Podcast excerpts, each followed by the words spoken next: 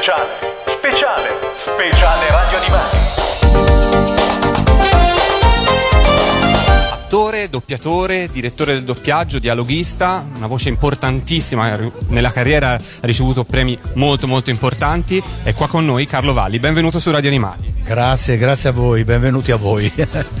Grazie per essere qua con noi e noi siamo curiosi di insomma, conoscere curiosità sulla sua lunghissima carriera. Insomma. C'è un personaggio che ovviamente ti ha portato tanta fortuna e a cui a tua volta tu hai dato tanta passione e tanta, tanta voce nel corso degli anni, che è un grande attore che è Robbie Williams. Partiamo da lui in qualche modo il nostro viaggio e il primo ricordo che hai della prima volta che lo hai doppiato intanto. Allora io l'ho doppiato per la prima volta in Good Morning Vietnam, che era anche il, il film più difficile. Il film era arrivato a una società eh, vabbè, io ero mh, socio della SAS, e allora chi era socio di una società non poteva lavorare con altre società.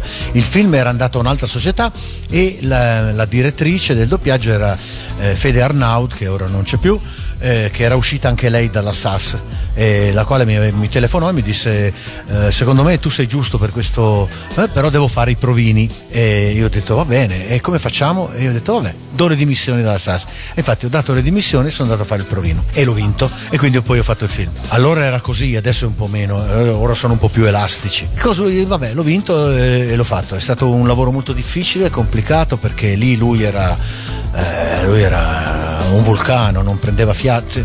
Ricordo spesso il fatto che l'assistente di studio, che è quello che taglia gli anelli, non sapeva dove tagliare perché non c'era un momento di pausa per tagliare. Quindi avevo delle tirate di pagine intere. Vabbè, comunque ce l'abbiamo fatta e anche abbastanza bene. Dopodiché l'ho fatto altre, un'altra quarantina di volte, tra film importanti dove faceva il protagonista e dove faceva soltanto delle parti. Prego. Io ho una curiosità parlando di Robin Williams.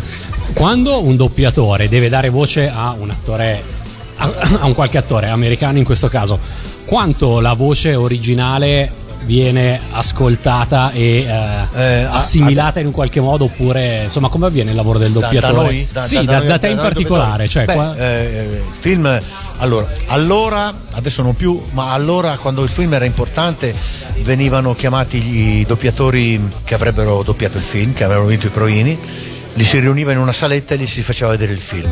Adesso non lo fanno più. Quindi eh, intanto lo vedevi e capivi cosa avresti dovuto fare. Poi, vabbè, siamo in sala, eh, lo proviamo, eh, naturalmente. Il film non si fa tutto di fila, naturalmente. Si, si taglia a pezzetti, che allora si chiamavano anelli e continuano a chiamarsi anelli, ma allora veniva proprio tagliata la pellicola e veniva unita un capo all'altro con un magnetico qualsiasi, per cui era un anello che girava. Per quello si chiamavano anelli. Adesso è tutto digitale, si va da un time code all'altro, ma continuano a chiamarsi anelli. Quindi si fa un anello alla volta, ogni anello è più o meno boh, varia da, da 30 secondi a un minuto, ecco, al, ma- al massimo. Quindi sono da 300 a 500 anelli a seconda della lunghezza del film. E tu lo, lo vedi, lo senti, lo provi. Prima lo vedi, lo lo senti un po' di volte, poi lo provi sul sonoro insieme a lui, poi ti mettono muto, lo senti in cuffia e provi sul muto, finché viene bene, come recitazione e come sincrono. E quando siamo pronti si incide. E si incide finché è buona. Dopodiché si passa all'anello successivo. E quando in un caso come quello di Robin Williams c'è già una voce famosa, perché lui con il telefilm Nano Nano in Italia aveva avuto molto successo, eh, quanto si rimane influenzati oppure no? Diciamo che ruolo ha la voce precedente? Ma eh, io mi ricordo averla vista solo una volta sola più o meno. Lì era molto giovane lui.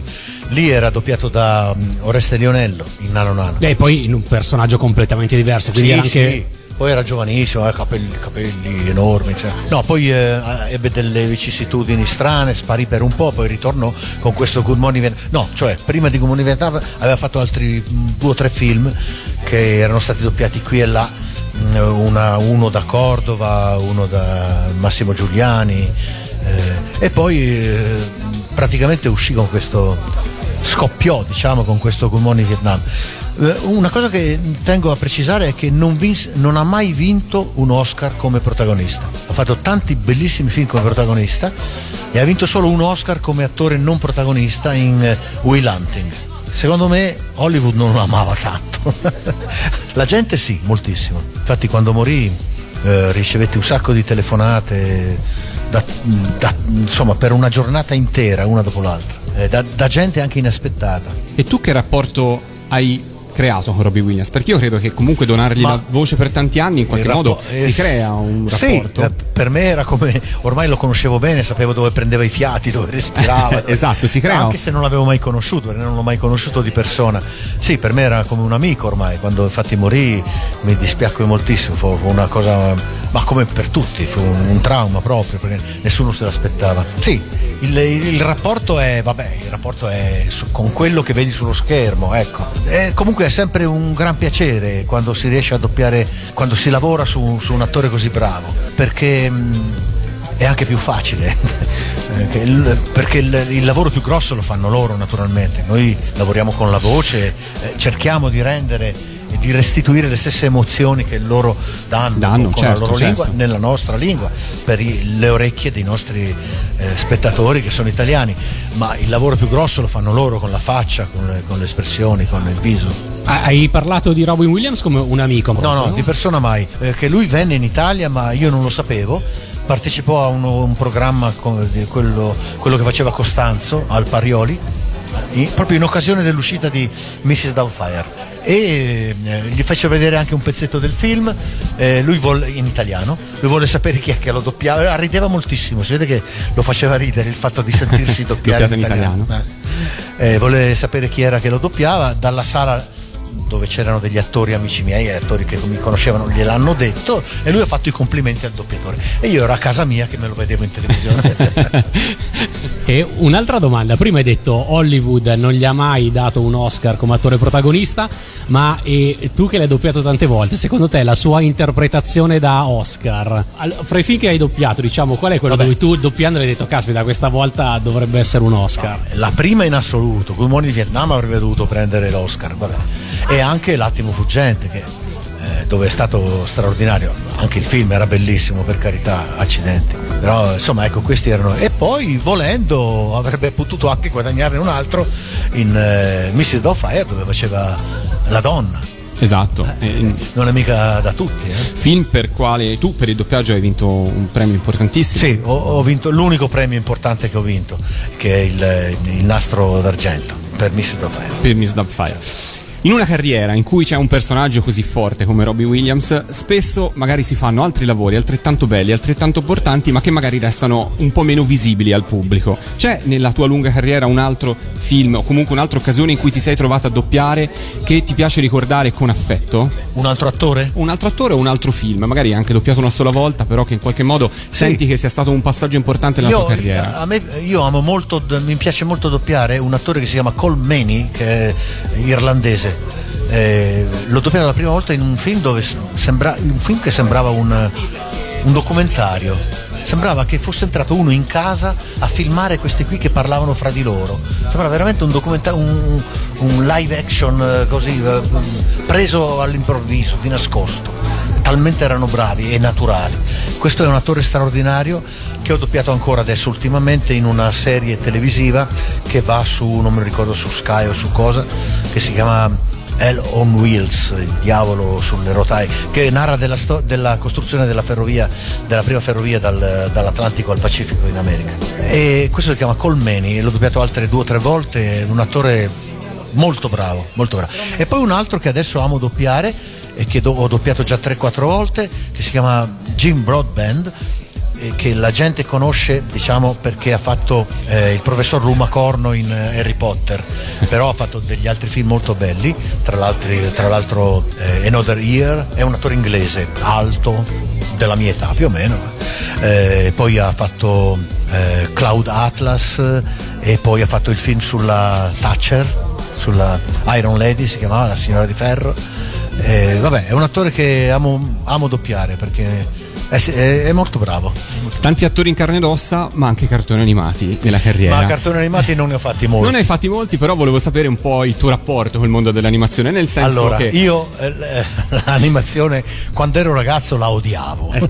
non la sopportavo, non ho mai cercato di vedere cartoni. Poi mi è toccato di farne tantissimi, come, però come direttore. di doppiaggio, non tanto Quali ti ricordi fra i tanti che hai fatto? Eh, io ho fatto quasi tutti quelli della Pixar, quelli che poi si vedono di Natale, a Natale. Tutti i Toy Story, Story. tutti Monsters and Company, Brave, ehm, eh, Cars, ehm, Atlantis, eh, vabbè, 2000, ne ho fatti 2000. E poi come attore ho fatto solo vabbè, il dinosauro di, di Toy Story, Story. e eh, il maestro Shifu nella serie televisiva di Kung Fu Panda. Quelli sono quelli che mi ricordo di più. Hai un amico in me, più di un amico in me. I tuoi problemi sono anche miei e non c'è nulla che io non farei per te. Se siamo uniti scoprirai che c'è un vero amico in me, più di un amico in me. E anche se in giro c'è qualcun altro che vale più di me, certo, sicuro mai nessuno ti vorrà mai bene. Quanto ne sai, con gli anni capirai che siamo fratelli ormai, perché il destino ha deciso che c'è un vero amico in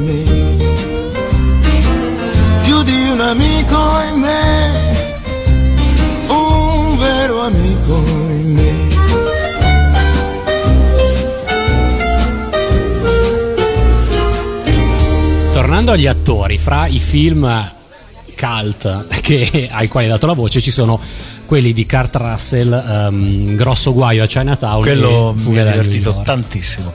Sono molto legato a quello. Più che eh, a- poi sono molto legato a un altro di Kurt Russell che si chiamava Fuga da New York.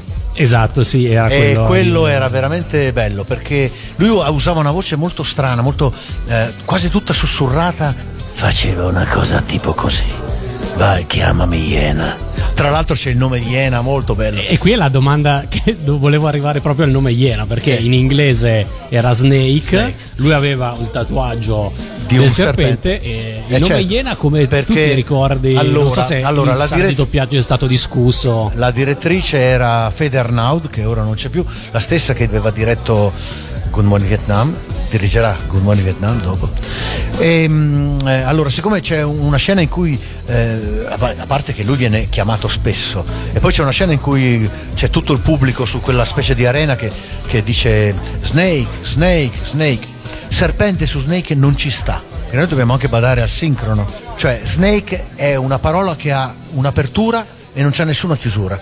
Resta tutto aperto, Snake. E serpente non ci sta bene, non ci, può- non ci puoi mettere serpente su Snake. Quindi lei inventò Iena, che era perfetto.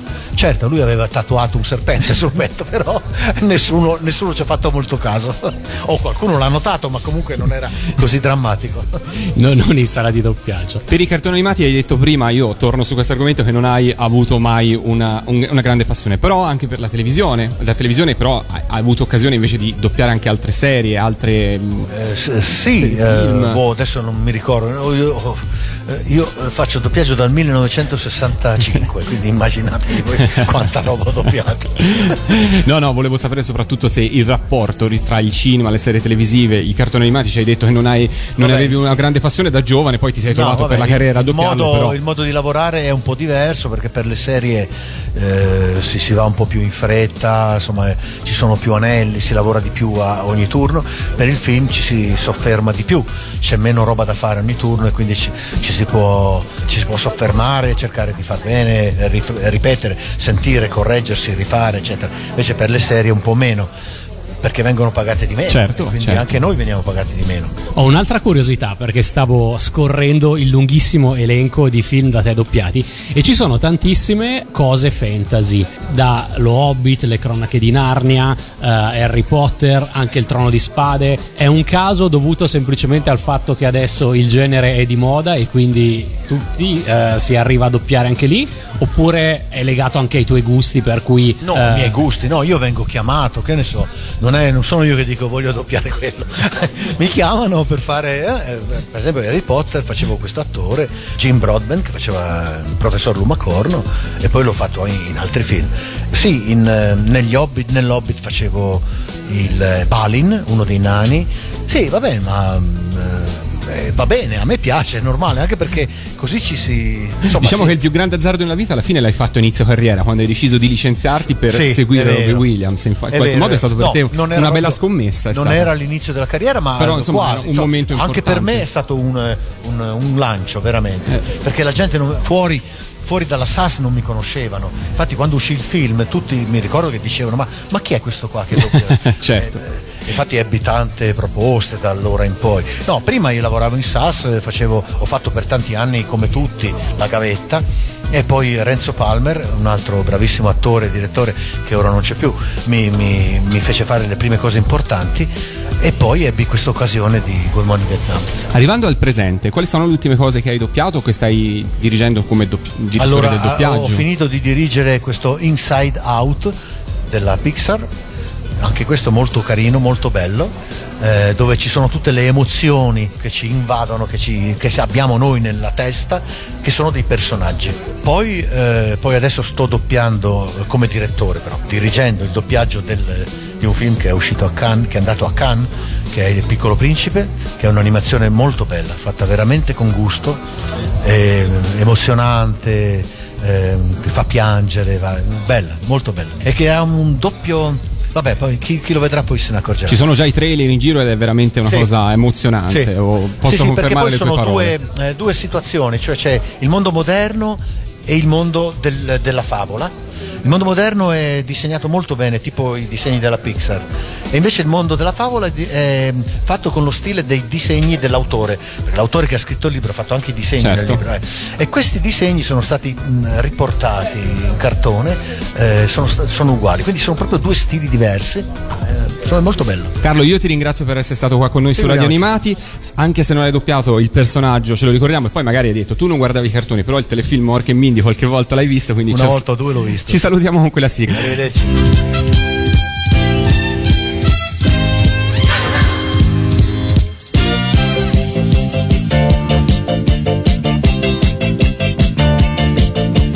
Mi chiamo Mor, su nuovo vengo da